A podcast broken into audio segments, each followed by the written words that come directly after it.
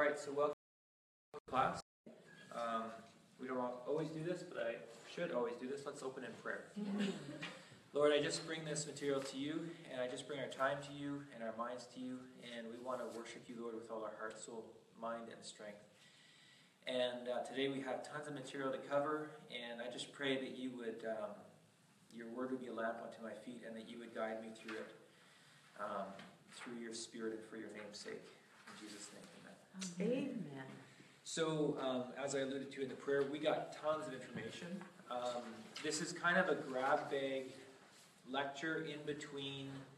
Uh, we talked about the Big Bang and the argument from contingency very briefly, and then from um, just the beginning, uh, the uh, yeah, the Kalam cosmological argument. So the beginning, which is a super important argument, and it was worth spending a whole lecture on. And I didn't want to get other things in there because I want you guys to know the Kalam cosmological argument.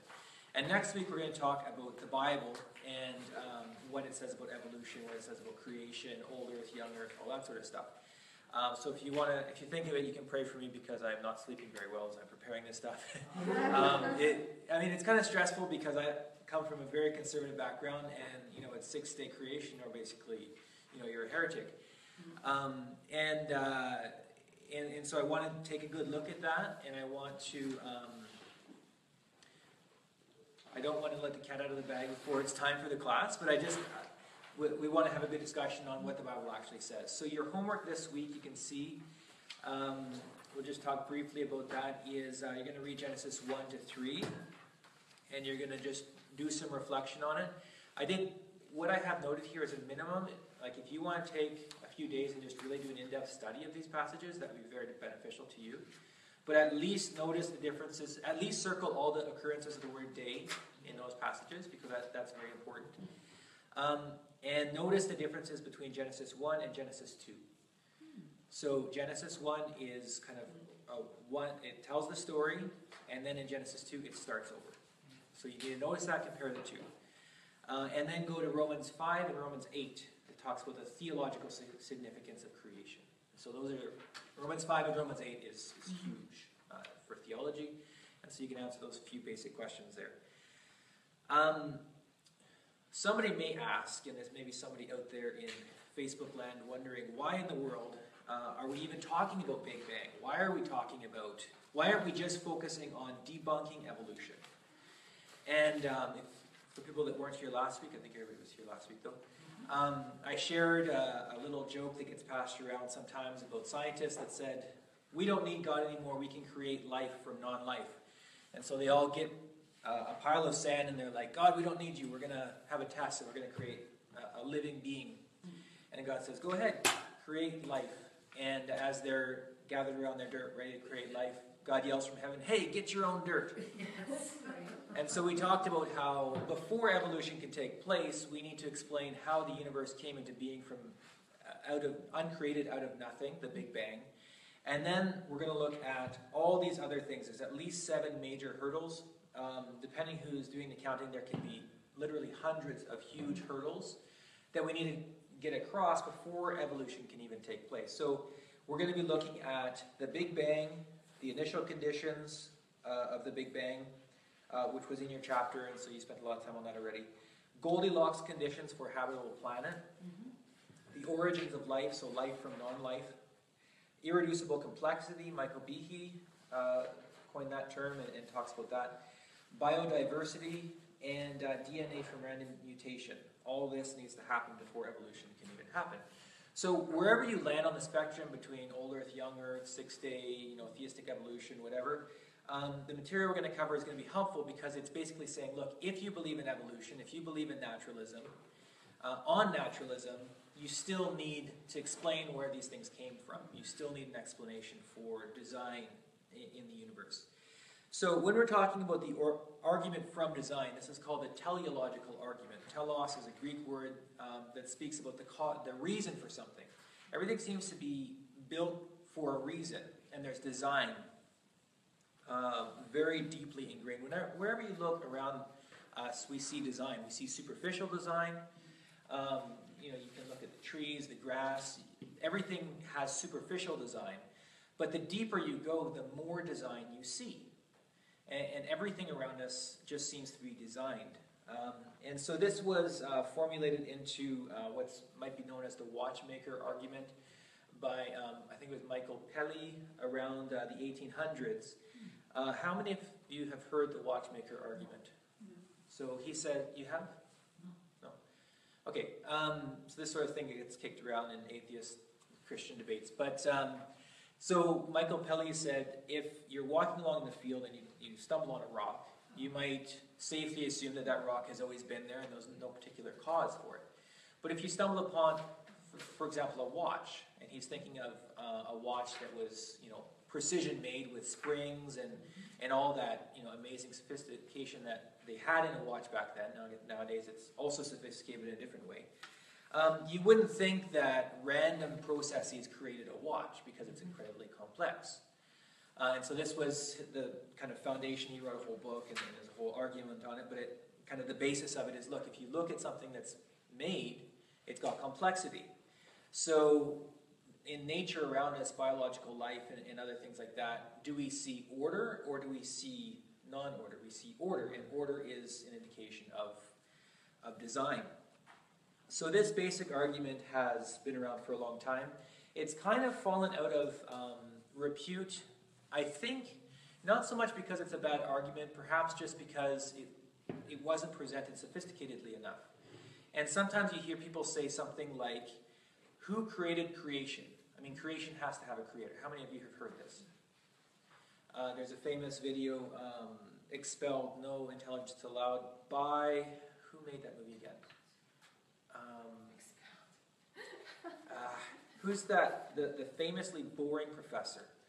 Um, I should have written this down here. I should be following my notes instead of trying to go off memory because my memory always fails me in these teaching situations.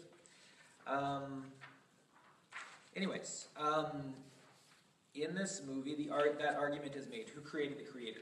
And this is a fallacious argument because it begs the question: Who created the creator? You're choosing the word creation, which necessitates a creator. Why don't you just say, "Who created the universe"?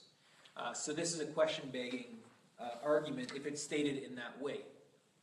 And so for various reasons, the, the teleological argument has kind of fallen out of disrepute until recent times when the fine-tuning of the universe in the initial conditions of the Big Bang has been, re- has been discovered, and we're seeing there is so much order and so much sophistication in the initial conditions of the Big Bang, as well as other places, um, that it pushes us to say, why is it so precise? Why is, is the Big Bang such a precise thing? And why is the universe so precisely made um, for uh, human life? Um, I actually knew somebody in high school who became a Christian uh, based on physics. And it was interesting because, you know, I was there as a missionary, so to speak, and I, you know, I was hanging out. I knew most of the Christians in school, and somebody mentioned so-and-so's a Christian too. And I said, really? I said, yeah, he, he became a Christian.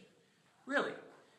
He didn't have any contact with me or any, I mean, the, the nerve of some people getting saved without me. Um, but he didn't have contact with any of the Christians that I knew. He wasn't going to church, and so I was like, what happened? And I didn't talk to him personally, but the story I heard was he's an expert in physics. He's studying physics and very smart in that field, even in high school. And the evidence he's finding is shows that there must be a creator God. And that is literally the, that's due to poor wireless connection. Are you still live? Did you hear all that? Okay. Um, due to the fine tuning of the universe, um, there are people becoming Christians or becoming at least very sympathetic to the theistic argument because of the incredible fine tuning. Um, something I meant to say earlier when I talked about why are we not just debunking evolution.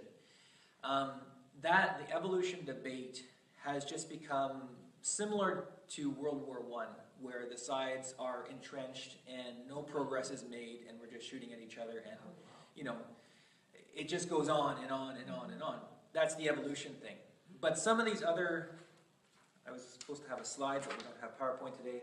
Some of these other things such as the initial conditions of the big bang such as the goldilocks conditions mm-hmm. these are far more neutral. They're not emotionally charged. Mm-hmm. And they're far more winnable so to speak. Evolution is just such a big concept. It's hard to actually make process and make progress, and you need to be a specialist in, in a lot of cases to really make progress on these issues. Um, which is why let's talk about some of the other issues. Um, so the first one, obviously the Big Bang, everything created out of nothing. The second one, the initial conditions. So there are two. Uh, I'm skipping over some some stuff here. Are you starting at section two, various other, other ones are already starting? Hundred, page one thirty-one, opening remarks. Today there's a rebreak discussion. So there's the fine tuning, we need to be clear that the fine tuning, we're not, um, making an argument from, um, from a definition. We're not talking about fine tuning, we're not using the word created.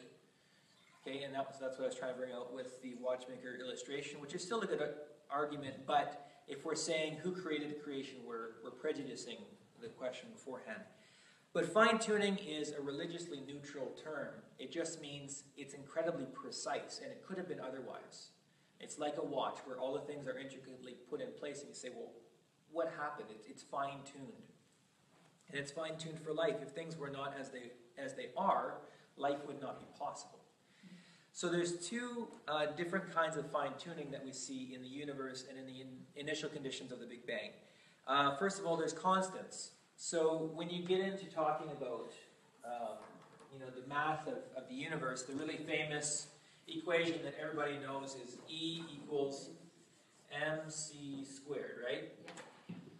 So I believe this is energy equals mass times the speed of light squared.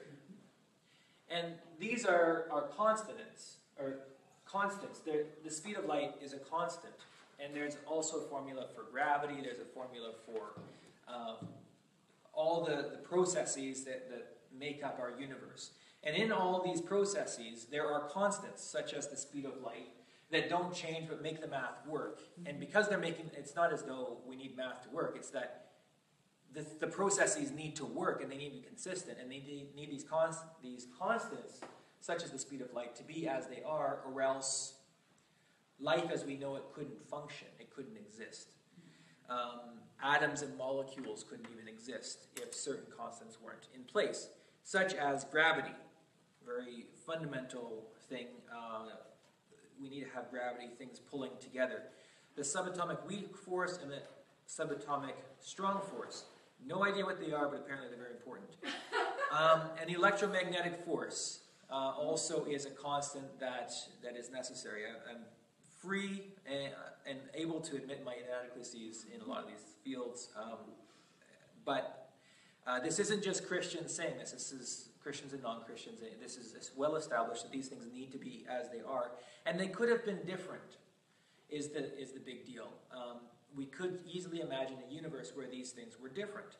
As well, there's arbitrary quantities of things that are just put in at the at the Big Bang. How much energy, how much stuff uh, is put in to the initial conditions, how much stuff there was at the Big Bang at the beginning.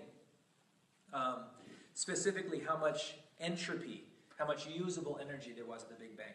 So if there's too much stuff, if there's too much energy at the Big Bang, it'll just go boom, and it'll fly apart so fast that there will be no time for planets and for stars and planets and, and galaxies to form. If, it, if there's not enough, it goes pop, and then squishes back together, creates a black hole, and everything just is destroyed.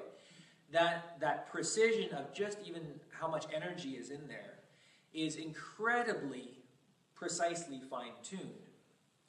Um, and before, oh shoot, did, did, anybody bring their textbook? Yeah. Oh, thank you.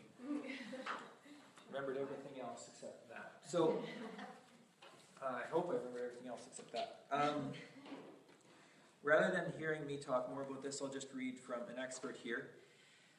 Fine tuning in this neutral sense is uncontroversial and well established. I'm reading from William Lane Craig on guard, page 109. Physics abounds with examples of fine tuning. Before I share a few, let me give you some numbers to give you a feel for the delicacy of fine tuning. The number of seconds in the entire history of the universe is around 10 to the 17th. That's 1 followed by 17 zeros. The number of subatomic particles in the entire known universe is said to be around 10 to the 80th, one followed by 80 zeros. That's a lot of little bits of stuff. Uh, such numbers are so huge that they're simply incomprehensible. Now, with those numbers in mind, considering the, consider the following examples of fine tuning. The so called weak force, one of the four fundamental forces of nature, which operates, operates inside the nucleus of an atom, is so finely tuned that an alteration in its value by even one part out of 10 to the 100th power would have prevented a life permitting universe. Similarly, a change in the value of the so called cosmological constant, which drives the acceleration of the universe's expansion, by as little as one part in 10 to the 120th power, would have rendered the universe life prohibiting. Remember the low entropy state in which the universe began? We talked about it in chapter 4. Roger Penrose of Oxford University has calculated that the odds of that low entropy states existing by chance alone is on the order of one chance out of 10 to the 10 to the 123. A number that is so inconceivable that to call it astronomical would be a wild understatement. The fine tuning here is beyond comprehension. Having an accuracy even of one part to the 10 to the 60th is like firing a bullet toward the other side of the observable universe, 20 billion light years away, and nailing a one inch target. The examples of fine tuning are so many and so various that they aren't likely to disappear with the advance of science. Like it or not, fine tuning is just a fact of life that is scientifically well established. Um, so, now that we understand more or less what fine tuning is, we're not going to argue that fine tuning exists because it exists. Everybody recognizes that it exists. And as we're going to see, that's why they're talking about a multiverse. And, and that's why, you know, people are flocking to a theory which is extravagant, which has no proof, which is, you know, far, um, yeah, it's just extravagant with no proof. And normally science wouldn't lend credence to a theory that is extravagant with no proof. And why is it so fine tuned? Um, so there's a bunch of objections we can talk about here. First of all, somebody might say, well, what if, what if gravity just works completely differently in another universe? What, what if that's an option? And the objection to that, so that th- this particular objection is to say maybe the constants are the same, but in another universe, um, it's like e squared equals m uh, mc squared? Or what if the, the, the equations are completely different? And the answer to that, William Craig's answer is, look, we have no idea what a universe like that could be. There's no observation. We've never observed it. We can't even conceive of it. Uh, what we're talking about is if the constants are the same, or if the equations are the same, if the laws are the same, but the constants are changed, we know exactly what would happen. The atoms would blow up. They wouldn't coalesce. The, the Big Bang would, you know, would not create, would not be life permitting. So he says it's like this. Say you shot a gun at a wall and you, you hit a fly. Boom. Well, obviously you were aiming at it. And you could say, well, maybe outside of this box, there's a whole bunch of flies, so many flies that you couldn't possibly miss. But you didn't hit one of these flies. These are our universes that have completely different laws of, of physics. You hit this fly, which is within the universes we can conceive of that have these laws. Um, and so it's still incredibly unlikely that you would hit that. Um, there's a lot of arguments in this that um, not sure whether I can skip over them quickly. It's they're, they're hard to to wrap our minds around because we're trying to wrap our mind around improbability, and he's trying to illustrate improbability in, in a variety of different ways. Um, secondly, they could argue, well, what if maybe, maybe it's possible that there's some other kind of life in these different sorts of universes. If you watch Star Trek, then you know that life can happen. You know, stars can be alive, and there can be life on asteroids, and there can be life on, you know, planets with with uh, you know incredible gravity and things like this. I mean, anything's possible theoretically. Like we, we can't necessarily say that it isn't. But when scientists are talking about life, they're talking about the ability to take in food, the ability to extract energy from if you don't have stars and planets coalescing, it's pretty hard to see how any sort of life could happen. So we're talking about option A, where we have the universe that we observe, or option B, where we just have you know hydrogen gas everywhere, or a, a ginormous fireball, or a black hole. So yeah, I mean, you could say, well, maybe there's life in a ginormous fireball, or maybe there's life in a black hole. I don't know. I can't really say there can't be. But the sort of life that we have observed, that we have found, needs these sort of things to be in place. very complex mathematical arguments and but he was saying, everybody says, you know, one of the arguments is, well, in an infinite universe, you know, anything is possible. You know, we don't know, just like you were saying, and he was making this argument that number one, we don't live in an infinite universe. we, we live in an observable, it's finite one. But the other thing is, he said that we live in a probable universe. So uh, that speculate on the improbable, but in fact, our universe does have laws, and the laws do have uh, um, definable results and results, you know, things that happen, and therefore you could you can't say, oh, maybe there could be an iceberg in the middle of the sun, because that's utterly improbable, and and so you. You know, in other words, that we are allowed to take science, observe it, look at the way the universe works, and then figure out what could or could not exist, or what can or cannot be. It, it has to do with probability, which I guess is what Yeah. we're doing. So just, we don't live in an infinite universe, we live in a probable one. I really liked that as a, as a concept. It was easier for me to um, wrap my mind around. Although I guess God is kind of improbable by some people's standards, so oh well. off topic Yeah. Um, so fine tuning exists. So the argument is the fine tuning of the universe is either due to physical necessity, chance, or design. It's not due to physical necessity or chance. This is page 132. Therefore, it's due to design. So we can take this step by step. It's great that William Lane Craig formats his arguments in these arguments like this because you can you know what you're talking about when you're Mhm. so premise one, the fine-tuning of the universe is due to either physical necessity, chance, or design. And he's got a very simple argument for that. Got another option, add it to the table. but these are the only options that I can think of. Either it had to be that way, there was no other option for it but for it to create life, or just blind chance, lucky us, or there's some sort of design. And it and so then he's going to prove it could it's not physically necessary, it could have been otherwise. Uh, and chance is an invalid uh, assumption, and so it must be design. So In this case, you're not talking about God, you're just talking about design, or are we're just talking about the universe and the fine tuning of the universe. Yeah. So it's, it- that's why you say it's a neutral, religiously neutral. It's a religiously neutral term because um, there could be other reasons for the fine tuning, and so there, there will, the, the big reason is the multiverse. There, there's so many universes out there; it had to work one time, and so that's at least an explanation for fine tuning. And so people that believe in the multiverse will say the universe is fine tuned by accident. Eh, You know, um, and, and that's logically consistent. There's a reason, there's a logical reason why it's fine tuned. So we wouldn't agree with that. We would say God is a better explanation than the multiverse, Mhm. you know, for, for various reasons that we'll get to. But that illustrates how the term fine tuning is religiously neutral. We're not saying that the universe was created. So it's very important to, to grasp that difference. Um, so, physical necessity. What, was the universe fine tuned due to physical necessity? Um, this is again a little bit out of my pay grade, but it seems as though um, the scientists are saying it could have been different. That's the whole point of the multiverse. That's the whole point of saying there's other potential universes out there. That's the whole thing that creates the problem of fine tuning is that there could have been a different amount of entropy.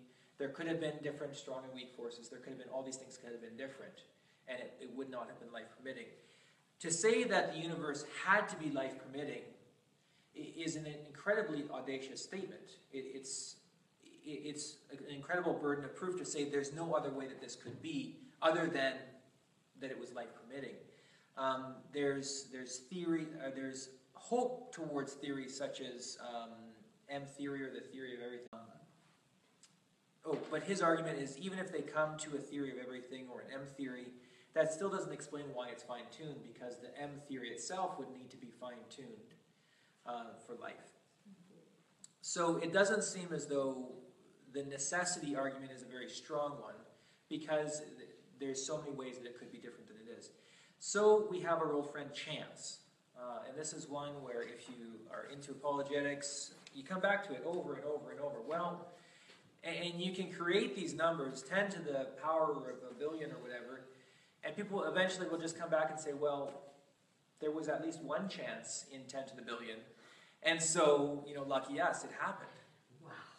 And so um, there's William Lane Craig has a lot of great arguments in, in the chapter. I do want to get in onto the other um, the other arguments here, and so I'm going to skim over them a little bit. Uh, you, you have them in your book, and hopefully you've read them. Um, the in talking about chance, I keep coming back to, and I, I've kind of drawn a picture here on page 134. Uh, in studying ancient Near Eastern cultures, which is kind of more my thing than science, um, a lot of the cultures around Jerusalem or, or around the, the Jews kind of thought there was just infinite chaos, and the chaos gave birth to order. And the Jews thought, no, there was an intelligent God, and the God, you know, created everything. Two different ways of looking at things. And it seems as though the naturalistic vision of things is this, this old idea that there's just chaos. There's an infinite sea of chaos. We have infinite time, infinite chance, and eventually, somewhere in the universe, there's going to be a little tiny bit of order, or somewhere in the multiverse, or somewhere, there's going to be a little bit of order. Um, so, what can I say about this is that the more that we study it, I have another diagram, I think it's all the way at the end here. Sorry about that. Lots change their order every once in a while. I don't have it. Did I not put it in here? Oh, I put it on the slides, and we don't have slides today. So, the more that we, we study it,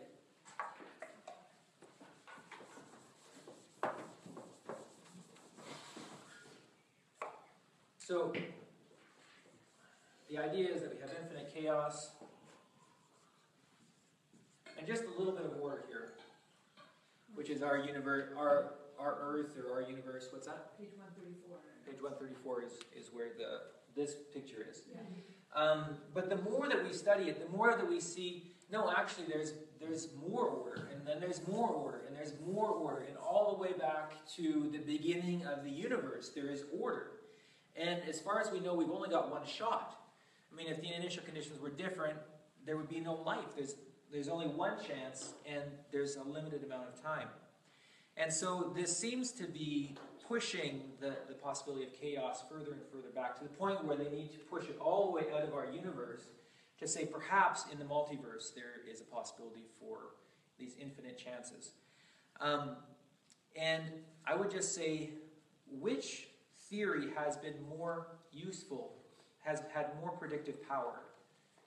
Which theory has had more predictive power? The theory that there's intelligent design behind everything, or the theory that there is infinite chaos behind everything? It seems as, I mean, the scientific method was born from people looking for design behind the universe. That's what makes sense. Because that's what makes sense. Mm-hmm. And the theory, the idea that there is design, that there is order behind the universe, has always yielded good fruit. And this pursuit for that, there, the idea that there's chaos behind we just have to keep pushing it back and back. And maybe there's chaos behind this hill, maybe there's chaos behind that hill, until we're all the way out in the multiverse, this you know hypothesized imaginary place that nobody can see, nobody can observe. It's out of the realm of science. And maybe there's chaos over there that creates all the order. Um, and so I would just say it seems as though. Um, the hypothesis of God has more explanatory power than the hypothesis of chaos as a creative agent. Um, Is there any like just a simple example of where chaos creates design or like to, to turn the table? Like, is there an example? I don't think we have observable chaos, do we? Do- I mean, is there? There's- is there- yeah, there's very little chaos actually in the universe, is the thing. Yeah, So it's like to no, we can't. It makes us like it's so clear for us, but it's like if somebody's wanting to say no, that the, the order came out of all of the chaos, but to flip the table and say where did Because we always find an explanation. Yeah. There's always a mechanism that, there's always something that explains and, yeah. Yeah. Chaos is almost becoming an antiquated term because, I mean, if you think, except for chaos theory, and I think chaos theory is saying that certain processes are just so complex you can't define them. Hmm. But that doesn't mean that an infinite being like God couldn't see the math, for uh-huh. example, in the waves of the sea, and predict, you know, which hmm. wave is going to do what. Hmm. That's way beyond our math, but it's still orderly in its own way. I mean, I mean, there just there isn't chaos uh, to draw on. Um, I'm seeing our time going, and I really want to get onto these other arguments here. Um,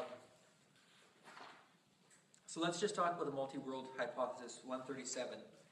Um, the multiverse doesn't really ex- explain away the fine tuning because the multiverse likely would, or, or it may have had to be explained or um, fine tuned as well. So if there's fine tuning in the multiverse, that doesn't really explain away the fine tuning here. And William Lane Craig just says it's nobody can prove that there isn't fine tuning in the multiverse. So he's taking kind of that defensive stance. Um, I think, I mean, scientists are probably looking for an orderly multiverse that, that follows certain rules. Um, and so then you'd have to say, well, that's fine tuned as well.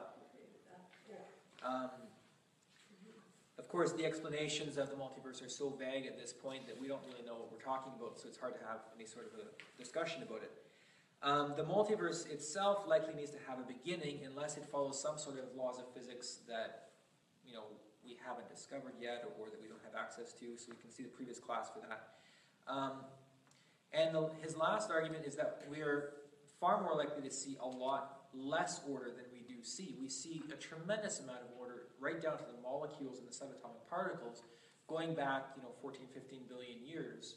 This whole ginormous universe is all orderly as far as we can see. Um, so we wouldn't need to have nearly so much order to be able to observe it. So this, actually, I do need to back up to talk about one argument here is the anthropic principle. Um, so the anthropic principle is the idea that we shouldn't be surprised to see an orderly universe. After all, if there wasn't an orderly universe, we wouldn't be here to observe it. So the fact that we're here and observing an orderly universe, I mean, if we weren't here, then we wouldn't be here to observe it. So therefore, the likelihood of us observing uh, a universe, an orderly universe, is probability of one, not probability of you know ten to the ten or whatever. Um, so his first argument for this is to say, look, pretend that you're uh, before a firing squad, and there's a hundred trained marksmen. They all have their guns trained on you and you hear the command, ready, aim, fire. And they all fire, and you observe that you're still alive. Very improbable based on you know the, the skill of everybody and, and the proximity and stuff like this. But you wouldn't say, well, if I wasn't here to observe it, then it wouldn't have happened. Therefore, the probability of me being here to observe it is, is one. Therefore, I don't need an explanation. We still need an explanation for why we're here. Uh, and so this kind of gets back to the argument from contingency, the, the chapter that we skipped over, Anselm's argument um, that whatever exists needs to have a reason for or an explanation of its existence. And the fine tuning of the argument, it isn't avoided by the fact that we're here and observing it. But if it was, if, if the anthropic principle was true, and that somehow our observing of the universe somehow created the universe, or, or somehow you know had, had some role to play, we don't need as big and as old of a universe as we have for somebody to be there observing it. We could have something just as big as our solar system, which is huge, of course, but compared to the, to the, to the universe, it's much smaller. And that's all that you would need to have somebody observing it. In fact, you could have something even smaller. You could have just a, a mind popping into existence who thinks he observes everything else, but isn't really observing it. And this is far more likely if you're, if you're just doing the math and figuring out the probability of a mind popping into existence and imagining that. Good movie. It, it would be a good movie. Um, so William Lane Craig comes back to this argument over and over, and I, I haven't really understood it until I tied it to the anthropic principle that somehow us observing the universe creates the universe or explains the universe. So you, you don't need anything more than a single mind to observe the universe. Um, and this is called the Boltzmann brain problem, which, whatever. All right. Um, if you have more questions about the multiverse and about uh, the initial conditions, please raise questions in the question and answer time. We're going to move on now to the teleological, the other teleological arguments. Um, and here, we're going to zoom through a lot of material pretty quick, and um, I'm going to give you references for further study because um, I was feeling very inadequate a couple days ago and being like, I don't have time to master all this, and I thought, you know what? Um, I can give people tools, and if you want further study, go ahead and, and study it. Um, but we're talking about a lot of different fields of study, and it's just it's a lot to take in. but the Goldilocks factors that allow life on Earth to exist are, are fairly well established. Uh, as they're looking out every, every day, they're seeing further and, and they're exploring more galaxies. And of course, they're very curious, scientists and, and uh, astronomers are very curious to find other planets that might support human life. If someday we can invent, you know, warp drive travel and, and be like Star Trek. Um, or perhaps there's aliens out there uh, that might want to communicate with us and tell us what the point of life is. Um, and so uh, there's, uh, there's at least 15, I've seen lists up to 60 uh, re, um, things that need to be in place for a planet to support life. And it seems as, as we study life more and more, we get more and more things that need to be in place. Um, originally, they thought, well, as long as there's water on the planet and it's the right distance from its sun so that the water is, is uh, thawed out and, and liquid, um, that there's a possibility of life. And this was called the Drake equation, and according to that, there might be as many as a thousand to a hundred million planets in the Milky Way galaxy that have those that, that meet that condition. But then there's all sorts of other conditions that we need to start adding and adding and adding and adding to the point where we get to um, a very unlikely. Again, it's not impossible. It's just very unlikely that there be another planet, and it's very unlikely that Earth itself could be um, life permitting. Um, before I jump, dive into these, there was one illustration I want to use just to, because this is kind of a cumulative argument for design. That the more design you see, the less probable it is um, that it was random and that it was chance. And uh, I can illustrate this maybe in, in a silly sort of a way to say, in my home, it's not really chaos, but we have kind of a chaotic environment sometimes. We have four little kids running around. And um, when my first child was born, I was studying um, the Old Testament and ancient Near Eastern myths, and uh, I used to call him Little Tiamat because Tiamat was the chaos monster that created disorder. and uh, anyway, so we have chaos in our home. And if something is placed in a certain place, we don't necessarily know why this toy was there. It could have been Abigail, it could have been Jedediah, could have been me while I was thinking about this class and just picked something up and put it somewhere else. So we have chaos, right? But imagine, hypothetically, that my wife wakes up, the whole house is clean. Angels are singing. This doesn't happen often, okay? Um, and, and she goes over to the coffee machine, and, and the coffee's all set. She has to press the button. And, uh, and she, she goes and she, she opens the fridge and she sees there's waffles already with you know, waffle sauce and, and things like this. And, and her whole morning is, is, is beautiful and wonderful. Would it be reasonable for her to say this just happened by random chance? It was the kids. Anything's possible, right? Responsible for this. Eventually, as you add uh, more and more complexity to the situation and more and more order, Yeah. you say, I mean, if just a few toys are put away, it could have been the kids. It could have been chaos. It could have been just they had a game where they put the toys away. It could happen. Um, but as you start adding more and more and more complexity to it, you say there must have been some sort of a design Yeah. in this. Mother-in-law. Yeah, mother-in-law. um, the second thing I want to say before we dive into this is, um, how did you guys like your assignment on the God of the Gaps? Did you find that in the book? Oh, we got. Apparently, that wasn't in the book, and I do apologize for signing something that wasn't in the book. Lots of material on it. Yeah, it wasn't hard to look up. Okay, so you looked it up online. Yeah, okay. So, I mean, the idea of a God of the gaps is that our scientific knowledge is progressing. We get to a point where we don't know, that there's a question we don't have an answer to. And so we postulate God. God did it. And then we can continue. Well, as scientific, as real investigation continues, then we don't need God anymore, and God is ejected from this place. And this can this can seem to be a this is a reason not to postulate God, not to bring God into science because it's a science stopper, and B, not to bring God into science because eventually it'll make God look bad when we find out why lightning strikes, that we don't need God anymore. And so um, this is often used as an argument not to invoke God in scientific discussions. Yeah?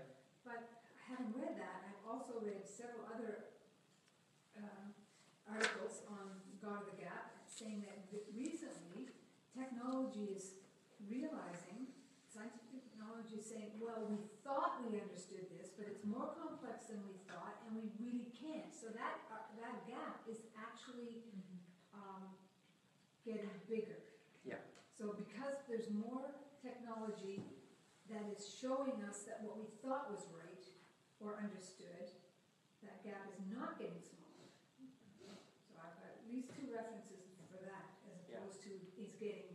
closing up, we know everything we already got. There, there's at least two, well, there, there's at least three things that are wrong with this. First of all, this has not been the case that invoking God has stopped science. Invoking God has started science and, and continued science. And secondly, um, when we invoke God, I mean, you can't, you can't claim everybody does this, but usually when, when rational, scientific Christians invoke God, they're not stopping science. They're not saying God is up there and he caused the lightning bolt. They're saying, you know, God created the atmosphere, God created the clouds, and the clouds created lightning, and maybe God is directing it in some invisible way. But we're still going to look for the means by which God is doing this. Um, but the bigger thing here is that we're discussing the question of is at, at the bottom, the first cause, if we go back to last week, is the first cause mind or matter? Essentially, is the world designed? So we're all the way back on the first page here, 128. 128. Um, this is what happens when I get a little bit close to the wire. My order of things is a little bit screwy. Um, so 128 has my wonderful picture, and then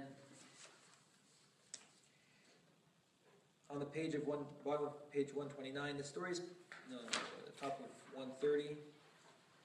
Most importantly, the God of the Gap story obscures the fact that one of the most important and controversial questions of human history is Is the cause of all things mind or matter? Does God exist or does only matter exist? And as science progresses and we see more and more and more and more order, it's like my wife waking up and the whole house is clean and, and the coffee's made and all this sort of stuff. There's order, and it's finely tuned for her enjoyment. Mm-hmm. She is, I mean, there's, she could say this just happened by chance, or she could say there was intelligent design behind And he this. loves me. Yeah. and I intended to do something like this so I could say, and I actually did that this week, but um, I'm not that good of a husband. At least not this week. You can do waffles? Um, so that's the argument, is that as we continue to see more and more fine tuning, so to speak, the best explanation for fine tuning is a mind, not random chance. So this isn't a, a God of the gaps. Yeah. This is saying, what's the best inference from the information we have?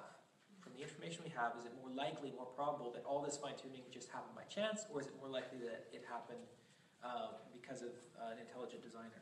So are you guys clear on the fine on the uh, God of the Gaps thing? I assign it because it's a pretty important thing that comes up, up pretty often. Okay, so now let's dive into a rapid fire discussion of some of the things that had to come into place before evolution could even happen. Um, I have a list here. I think you have it in your notes.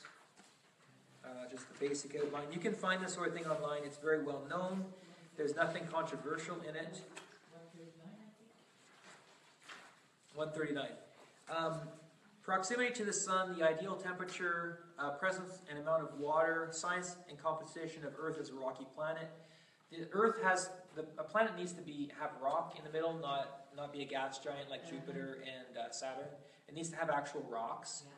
And um, it needs to have water, the right amount of all these things. It needs to be the right distance from the sun. Uh, it needs to have an iron core causing a magnetosphere. This is recently discovered because Mars has basically no atmosphere. Because there's so much, I mean, the sun is burning up and it's shooting off um, uh, a solar wind, whatever that's made out of. Uh, it's shooting off stuff all the time. And, and that, we're protected by that. From, we're protected from that by our magnetic core that causes the north and south pole, that causes a magnetic field around the Earth that the solar wind bounces off of. And we only get the good stuff and not the bad stuff. Um, as well, we have um, an ozone layer, 0.9. We have the right sort of gases in our air. So again, we're protected from the harmful radiation of the sun. We only get the right amount to create photosynthesis and to give us vitamin E, make us, you know, give us a nice suntan, but doesn't incinerate us, which is very helpful for allowing life to continue. Um, there's a consistency of temperature on Earth. Uh, if you look back over the last 100 million years, if we're talking about evolution, again, we're, we're saying if evolution is true, if naturalism is true, if all these things are true, then is it probable that all this would happen just by chance? So the, the temperature on Earth has been constant for a very, very, very long period of time, and this is, this is surprising because it didn't have to be this way. Uh, certain things need to be in place. Uh, diversity of life, there need to be a certain diversity of life on Earth. Just one type of animal, which would have been more likely if evolution happened, just one type of animal that branched off into a very similar but you know just a little bit different type of animal. Um, that's more likely, but it wouldn't have been able to survive the many the catastrophes of Earth's history. So apparently there was an asteroid that crashed down and killed most of the dinosaurs. Before that, um, there was a big volcanic event up in Siberia that caused a bunch of pollution, so to speak, and killed off about 95% of Earth's uh, life according to, uh, to evolution and naturalistic explanation. So the way that life survived that is by having so much diversity. Well, where did the diversity come from? Um, it, it, seems unlikely if there was no tampering, so to speak, from the outside. Um, some things that I find really exciting and I feel kind of click with people are Jupiter as a huge uh, vacuum cleaner in our solar system. How many of you guys have heard about this? So Jupiter is ginormous. It, it is a very, very large planet, and it is an un, improbably large planet. And this is something where, okay, I, li- I was listening to the radio and I heard some scientists talk, and I haven't been able to verify it since. But from what I under, from what they said, normally planets, because you know a, a solar system develops with you know there's a big cloud of gases and, and dirt and stuff and eventually gravity kind of sucks the sun together, and as things are orbiting around that, planets get sucked together and stuff like that. It's going to be somewhat organized how planets develop. And of course, you have asteroids crashing in here and there, but it's going to be somewhat organized how it develops. But what we have is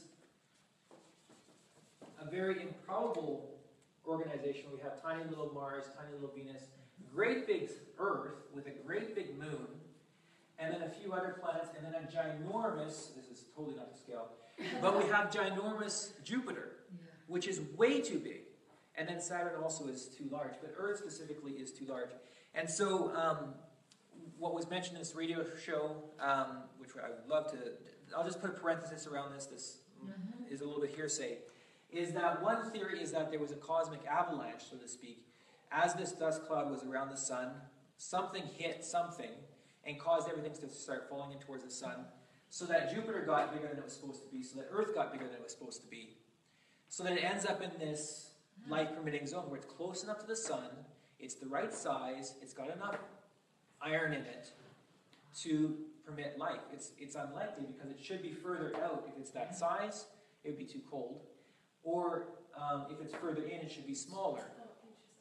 And Jupiter specifically is very, very important because it protects us from asteroids. Yeah. So as you know, the, the sun is here and everything is whipping around it, and these asteroids are being pulled in from deep space, and they, they go around the sun and they get sucked into into patterns of orbit. Um, Jupiter is also whipping around, and as Jupiter comes close to these asteroids, because it's so large and it's a bigger target, but also it has so much mass and it has such a gravitational pull, it had a tendency to, to suck these things in. And so this is pretty important, right?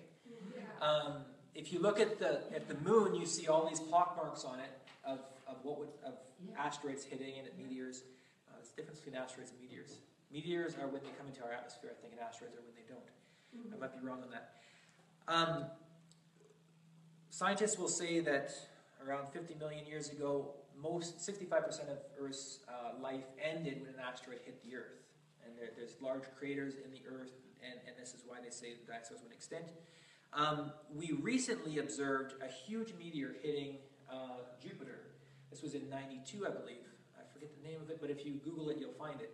Um, and the impacts left a dust cloud on Jupiter the size of Earth, which indicates that if that meteor had have hit us. Okay, actually it broke up into about seven pieces, and just one of the pieces caused a dust cloud the size of Earth. So if that meteor had have hit us, it would have blocked, it would, would have created a dust cloud that would have enveloped the Earth, mm-hmm. and it would have dramatically changed life on our planet.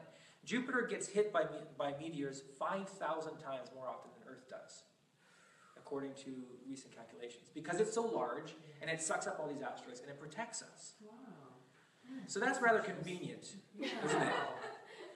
Um, so all these people that are looking for life on other planets, it's all fine and well to say the, the planet is the right distance, it's got enough water, it's la la la la. But if asteroids are coming in, because all suns are going to be attracting asteroids, all planets are going to have mass, they're going to attract you know random bits of, of junk from space. Um, if every couple, even a couple hundred thousand years, this Earth gets smacked by an asteroid and it re- it upsets everything, uh, that's going to put an end to uh, the life permitting um, situation on that planet, or at least dramatically alter it. Um, the stability of our solar system. Our solar system is very stable as we look out in the galaxy, they're not all stable.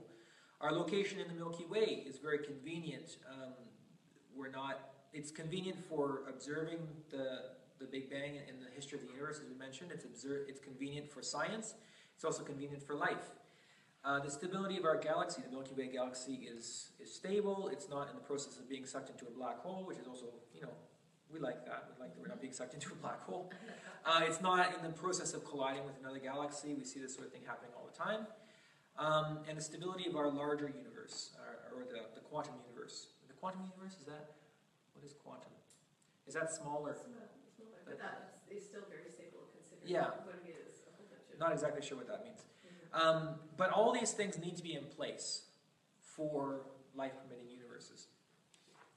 So, I mean, is this proof?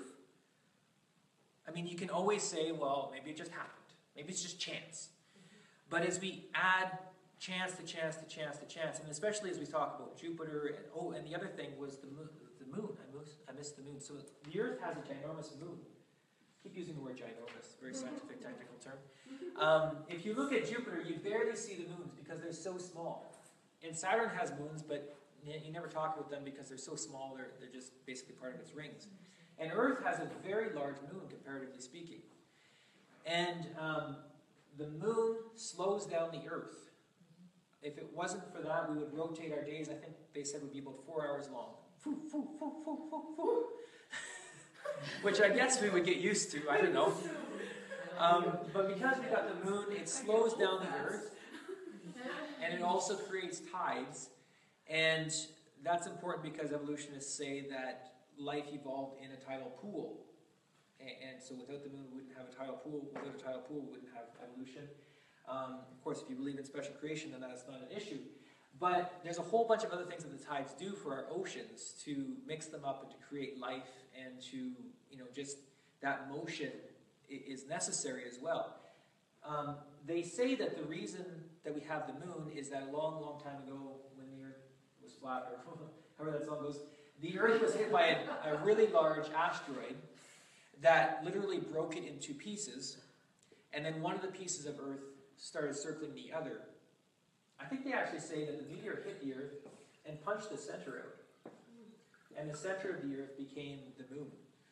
That, but there's different theories about it. Certainly, the idea is that part of the Earth became the moon. And again, you look at that, and that's just, it's so improbable. Like, why do we have a moon that is this large, that it dramatically affects our gravity and our, our water supply? Um, so there's just all these factors, go, these Goldilocks factors that add one upon another upon another, the improbability of our planet creating life, which is very depressing when you like Star Trek. I am watching Star Trek right now. yeah. Netflix comes out pretty often. Um, but, uh, you know, it- it's exciting to think about aliens on other planets and, and things like that. But when you look at the actual statistical numbers, Men in Black shows wonderful universe subjects. yeah. Um, when you look at the actual things that need to be in place for life to happen, uh, it becomes more and more improbable.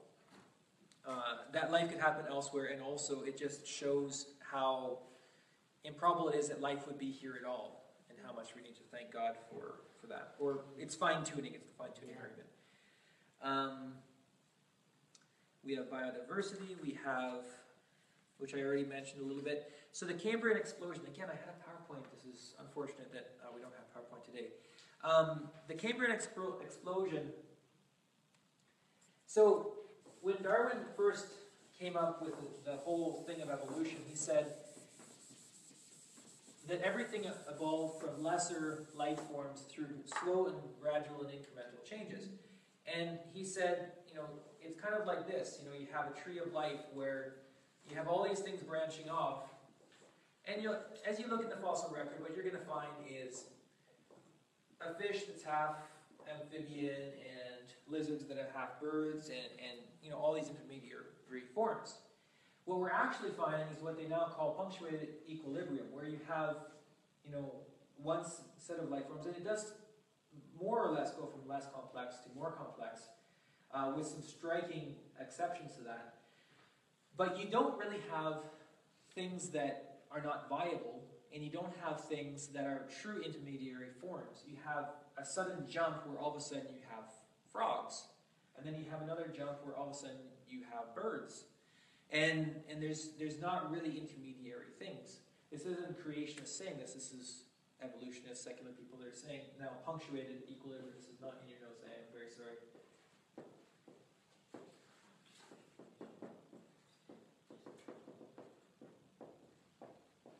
And now what they're talking about is um, the Cambrian explosion. And what this is, is uh, a time in the past, I think it was 145 million years ago, more or less, something like that.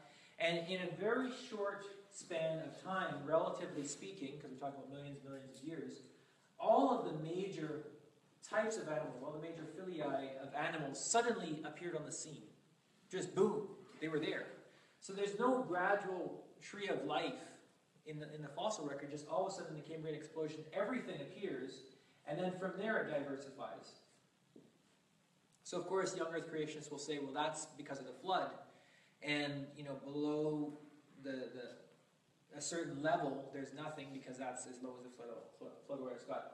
Certainly, secular um, atheists wouldn't say that, but there's something very strange about all this life happening all of a sudden all of the different phylae happening in a very short amount of time. And this is something that people are scratching their head over. Why did all this life happen so suddenly, so dramatically in the Cambrian explosion?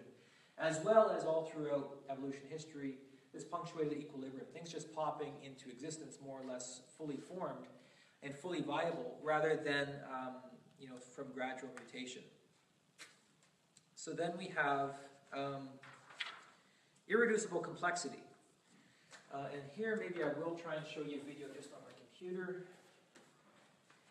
Um, Michael Behe is um, a biologist who's a Christian who um, has done a lot of work on irreducible, on something he calls irreducible complexity. Do I have internet here? I do. This will work. Um, you know what? I'm going to save that actually. Maybe I'll save that for Q&A time. Um, what he's done is as he's looking into the cells um, the further that we look, and now with electron microscopes, we can look really literally into the, the molecules of a cell. And he's got a book called Darwin's Black Box because um, the idea, the concept of a black box is um, something that you don't really understand. Like a computer for most of us is a black box. we know it works. We know we push the buttons and, and things come up on When the screen. doesn't work, then yeah. If it doesn't work, we take it to somebody that knows how to fix it, right? We don't really know what's going on under the hood, so to speak.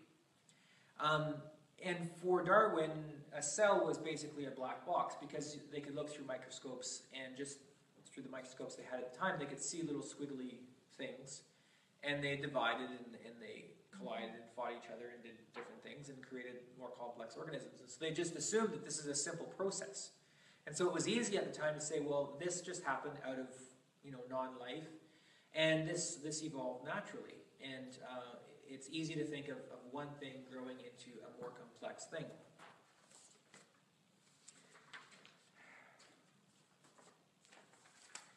But um, there's a lot of systems that we're now discovering that are irreducibly complex. The idea of irreducible complexity is that if you remove one part from it, the whole thing doesn't work.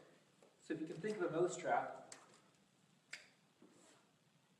you have all these different parts.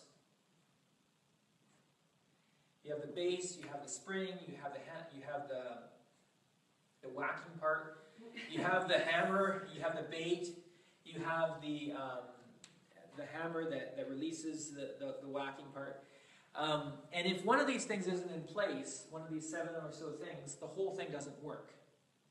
And so this is irreducible complexity. Yeah, you can you can boil certain things down, but you get to a certain point, and you can't get it more simple than that without it stopping, without it losing basic functionality.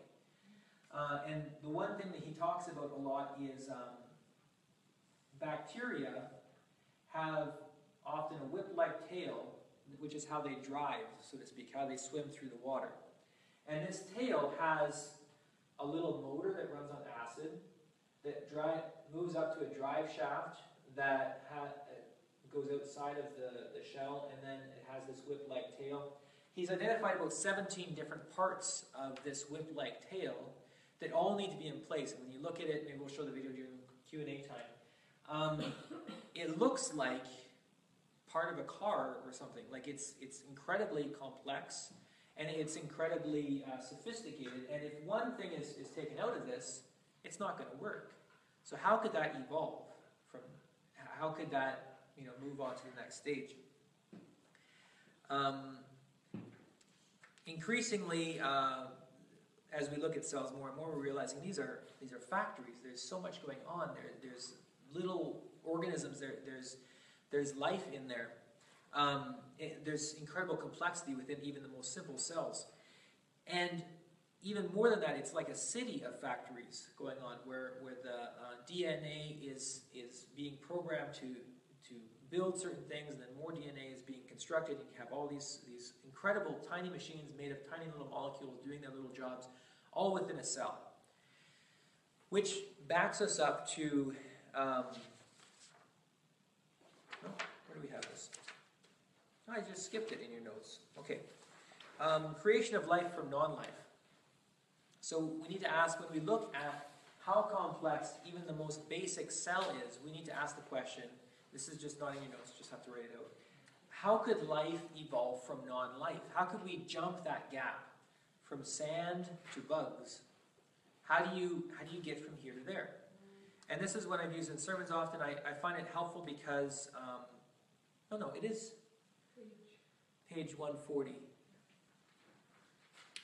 Uh, the famed Miller-Urey experiment in the middle of the page. Um, if you look at dirt, and if you look at my hand that's holding the dirt, uh, on a molecular scale, they're not very much different. They have, you know, they have silica, they have various things in them. What's different is that my hand is alive, and all these molecules have been sucked into the dance of life, so to speak. And once that dance starts, it can perpetuate itself. But how do we start the dance? How do we get life from non-life? And scientists have been trying for you know hundreds of years, probably, but certainly for the last hundred years, to get life from non-life.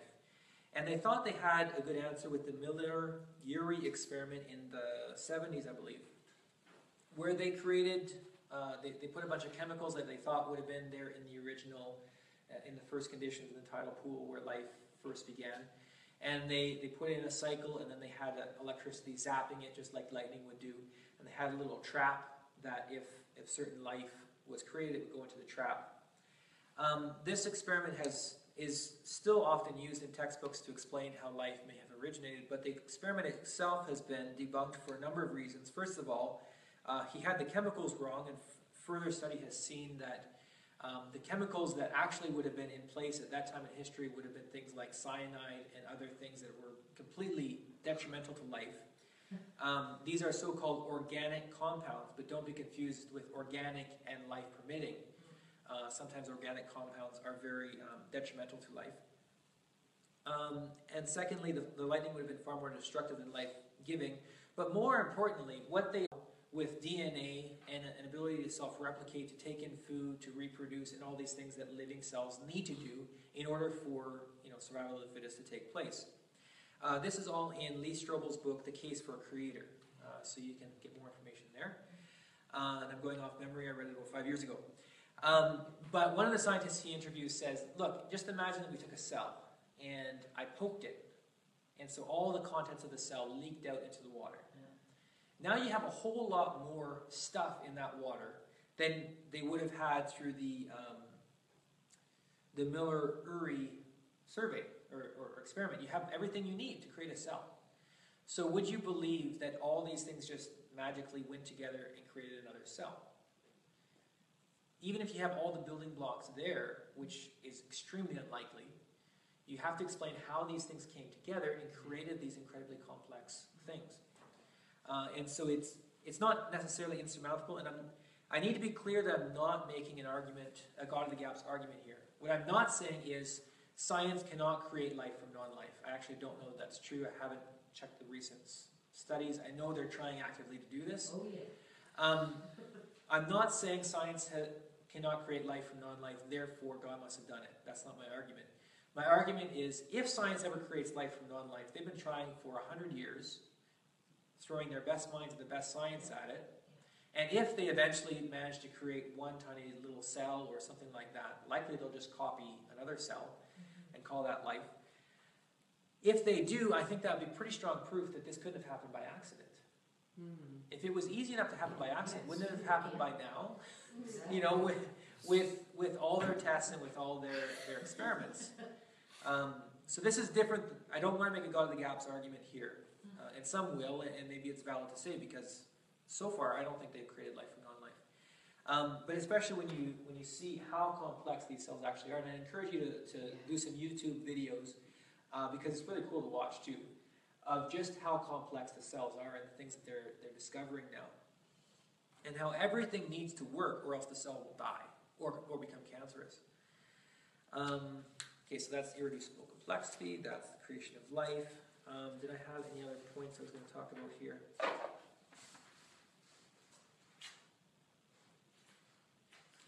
Hugh Ross, as well, the final point here is that Hugh Ross said, look, um, in order for evolution to take place, um, mutations are more, more often disadvantageous than advantageous to a species, to a factor of 1 in 10,000. So if you have 10,000 mutations, you might have one positive mutation. Um, and so you're only going to have positive evolution if your species is very numerous to the point of a trillion or more, uh, no, he said a quadrillion or more species, and if the body size is less than a centimeter, and their lifespan is less than three months. And so, if all these things are in place, sure, you can have positive mutations and evolution, which is on a, as you look, as you study uh, viruses and bacteria, you do see evolution, you see mutation, you think, see things like that. But in order for something like a whale to mutate, and their numbers have never been large. You, you've never had more than a few thousand whales on the earth. For them to mutate and, and evolve, it, according to his math, it just doesn't make sense. It, there's not enough species, and their body is too large and complex. Any mutation is just going to kill it. Um, and so um, you can have a look at that. So I want to conclude this. We'll go right to Q and A right now. Um, I want to give you a few books. Okay. So Michael Behe, Darwin's Black Box. Michael Behe. It's right to the- Page one forty, uh, point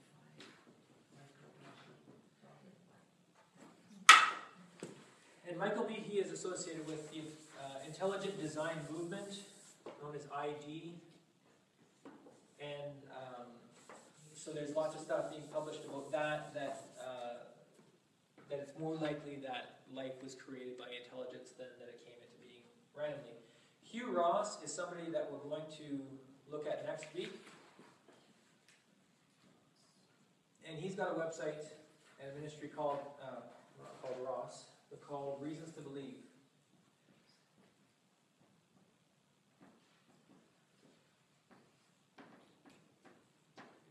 And so he's got a lot of really great resources, and he's kind of on the cutting edge of science, um, looking at cosmology, looking at biology, looking at a whole bunch of other things. Just hold your question for a second.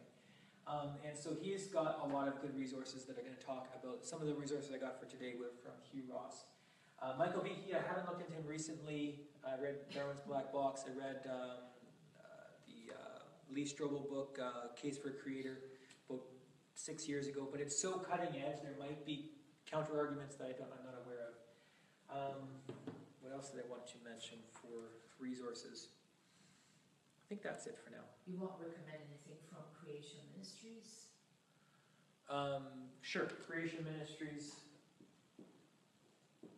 Cause that's where I take most of my stuff, books and duties. So Creation Ministries as well is gonna have a lot of good resources. Um, I think those are all the folks that I've cited so far. All right, so what do you guys got for questions from all of this information? Let's, let's actually, no, tell me if you have questions, and then we'll do videos if we have time.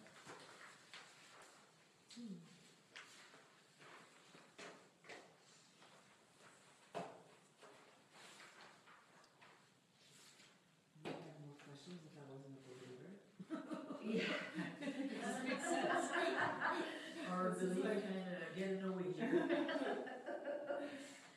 like, it's, It is true that. how can you deny?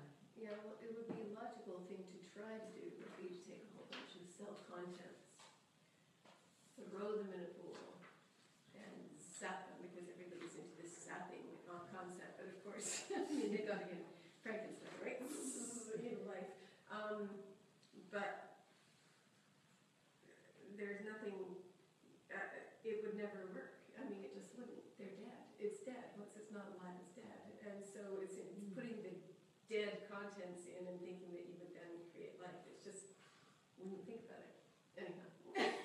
That wasn't a question, it was just an observation. Yeah, well, it's, Best possible conditions, all the, all the chemicals necessary, you know, everything.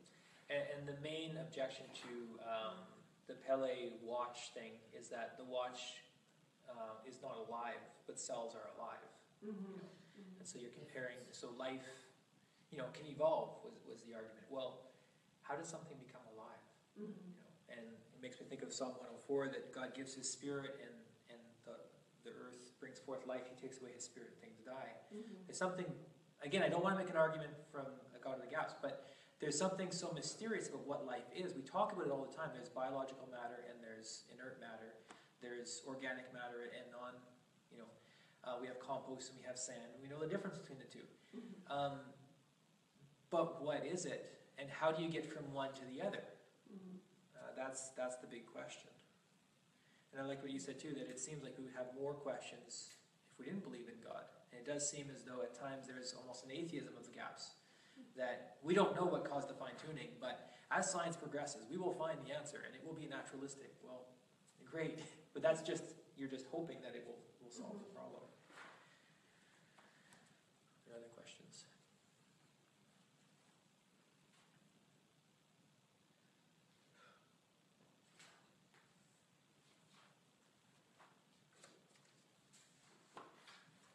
Um, just a matter here, when we're looking, when you're looking at page one thirty-eight and you have the various hurdles that atheists need to get over, um,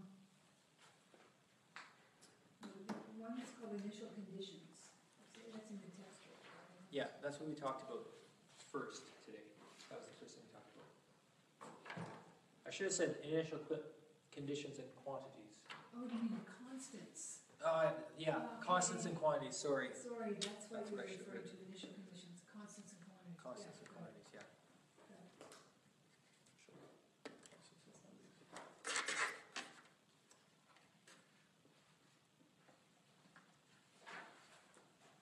different constants and different quantities on different multiverses could create those weird, those weird aliens that we see in all the space movies. But they still talk our language and breathe the same air. Isn't that annoying when they have science fiction movies and everybody speaks English, you know, with a with an American accent? It's like really like you can't go across the earth and find somebody who speaks your language, but you can go across the galaxy. The universal translator, the universal translator just makes it sound like. That also happened by chance. Yeah. So- Unless Benedict Cumberbatch, of course, is the alien, at which point it sounds like British. Yeah. I don't know. Became more and more apparent as I learned another language. Like, Yeah. sure, of course the Klingons speak English. Of course. Here's uh, So we're gonna see that little, yeah. Let's let's watch some cells. Oh, good. into an automobile factory. Factory has a large number of machines. The parts have to fit together in very specific ways to do their jobs. And if things go wrong, the cell is in big trouble. And just one cell is enormously complex, but humans, you and I, are made from trillions of cells, and those trillions of cells have to fit together in the right way and do their own job. Darwinism was a lot more plausible when we were thinking about globs of protoplasm than it is when we're thinking about molecular machines. Each of these biochemical machines is a masterpiece of engineering and nanotechnology. They are essential to functions as vital and diverse as vision, photosynthesis, and the production of energy in the cell. Michael Behe has studied several of these machines, including the flagellum, a remarkable rotary motor. I remember the first time I, I looked in a biochemistry textbook and I saw a drawing of something called a bacterial flagellum with all of its parts and all its glory. It's had a propeller and the hook region and the, the drive shaft and the motor. And I looked at that and I said, that's an outboard motor. That's designed. You know, that's no chance assemblage of, of parts. Behe's reaction was not surprising, especially when the bacterial flagellar motor is animated and magnified more than 50,000 times to display the details of its construction and operation. Howard Berg at Harvard has labeled it the most efficient machine in the universe. These machines, some of them are running at 100,000 RPMs and are hardwired into a signal transduction or sensory mechanism so that it's getting feedback. It's got some tail proteins which act as the propeller. When the flagellum rotates, these push against the water and therefore push the bacterium forward. And the motor uses a flow of acid from outside of the cell to the inside of the cell to power the turning.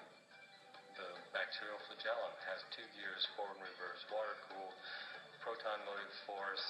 It has a stator, it has a rotor, it has a U joint, it has a drive shaft, it has a propeller. It's not convenient that we give them these names. That's one of those little things. In all, about 40 different protein parts are required to build a flagellar motor. Half of them are constructor proteins, specialized mechanisms that assemble the flagellum's individual components. Since its discovery, biologists have tried to understand how a machine of such superb design could have arisen gradually, without foresight or plan, through the biological pathway Darwin envisioned. I think what Darwin is trying to show was that things that look designed aren't really designed, but that we can find naturalistic processes to account for the complexity of life. Darwin theorized that every part of every living organism evolved through natural selection, a blind process that acts upon random changes in the cell.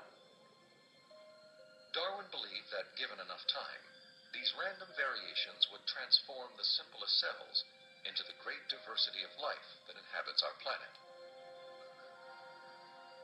In his study of evolution and molecular machines, Michael Behe has raised a significant challenge to the creative power of Darwin's mechanism of natural selection.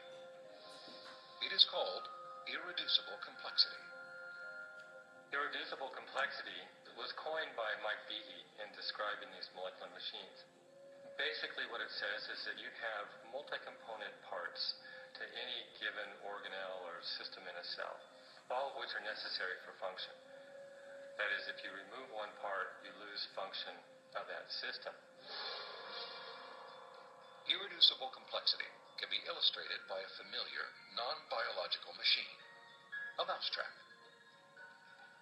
The trap is composed of five basic pieces. A catch to hold the bait, a strong spring, a thin bent rod called the hammer, a holding bar to secure the hammer in place, and a platform upon which the entire system is mounted. If any one of these parts is missing or defective, the mechanism will not work. All components of this irreducibly complex system must be present simultaneously for the machine to perform its function. Catching mice.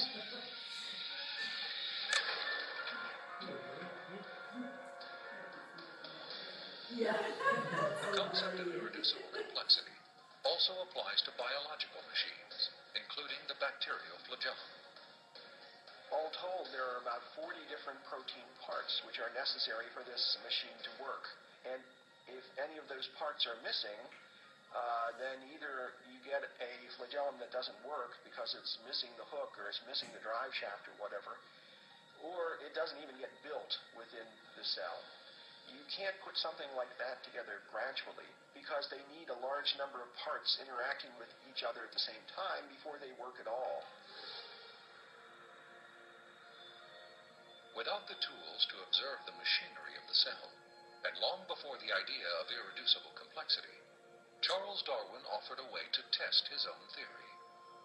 In Origin of Species, he wrote, If it could be demonstrated that any complex organ existed, which could not possibly have been formed by numerous, successive, slight modifications, my theory would absolutely break down. All right. Darwin acknowledged that if someone identified a biological system that could not have been constructed in incremental steps over long periods of time, then his theory would be invalid. And what Michael Behe and others have discovered is the existence of biological machinery that cannot be explained away by Darwinian processes.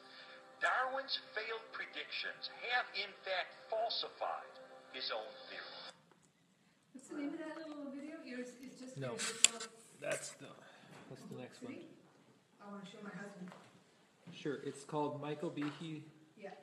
Um, For the Off the longest next time, one I already. believe it's called Michael Behe, Lee Strobel, Molecular Machines Disprove Evolution. Machines Disprove. Evolution. Yeah. So this is really, um, again, I keep saying this, but this isn't just the Christians saying this. This is this is where we're at. Last night I was trying to watch um, a YouTube video of uh, the bombardier beetle. You know what the bombardier beetle is? The little bug that can shoot uh, hot acid out of its uh, abdomen. And it's really, I don't know if you've heard of this, this beetle, but it's basically like a fire-breathing bug, which is cool. And I'm trying to find YouTube videos, and, and both of the ones I found showed the little beetle, showed, how it worked, you know, and, and it puts these three chemicals together, and there's a chemical reaction. And then the second half of the video was, we don't know how this could have evolved, but we are studying it, and here's our current theory. And it was like, I don't care about that, just show me the bug. Uh, and this wasn't Christians arguing this. I know creation science will, will have a lot of talk about the bombardier beetle, but there's not just in cells, but in certain bugs and certain different other processes. You get to a point and you're like, and they said it on the film too. It's like, if how could this evolve? If the bug put the chemicals in the wrong spot, it would blow up. And so there, there's you get to a lot of these different places in as you're studying different processes, and you say, this couldn't have evolved in processes uh, because it's irreducibly complex, and and so it's it's really causing a lot of evolutionists to scratch their heads to say, well, how did this actually come about if it couldn't have come about incre- incrementally, and it had to pop? So let me just pray for us, and then we'll head off. Thank you, Lord Jesus, that um, the heavens are declaring the glory of God, and the works of your hand uh, speak your name. And thank you, Lord, that what uh, what we know about you can be clearly seen from creation, your invisible qualities and your great power and intelligence. And I just pray that you would, uh, as we go from here, Lord, I pray that your glory would be manifest in our lives, in our humility, in our caring for others, in our love. And I pray, Lord, that um, I pray that you would free people, Lord, from the blindness um, that uh, Satan has them under. And uh, I pray, Lord, that um, that you would speak to people's hearts, which is where people are hurting and where they need you, and where the blindness often comes from. I pray, Lord Jesus, that you give people the freedom to um, to reach out to you, and if that freedom needs to come by answering apologetic questions, then I pray, Lord, that you would give us the right answers to to give them. In Jesus' name, Amen.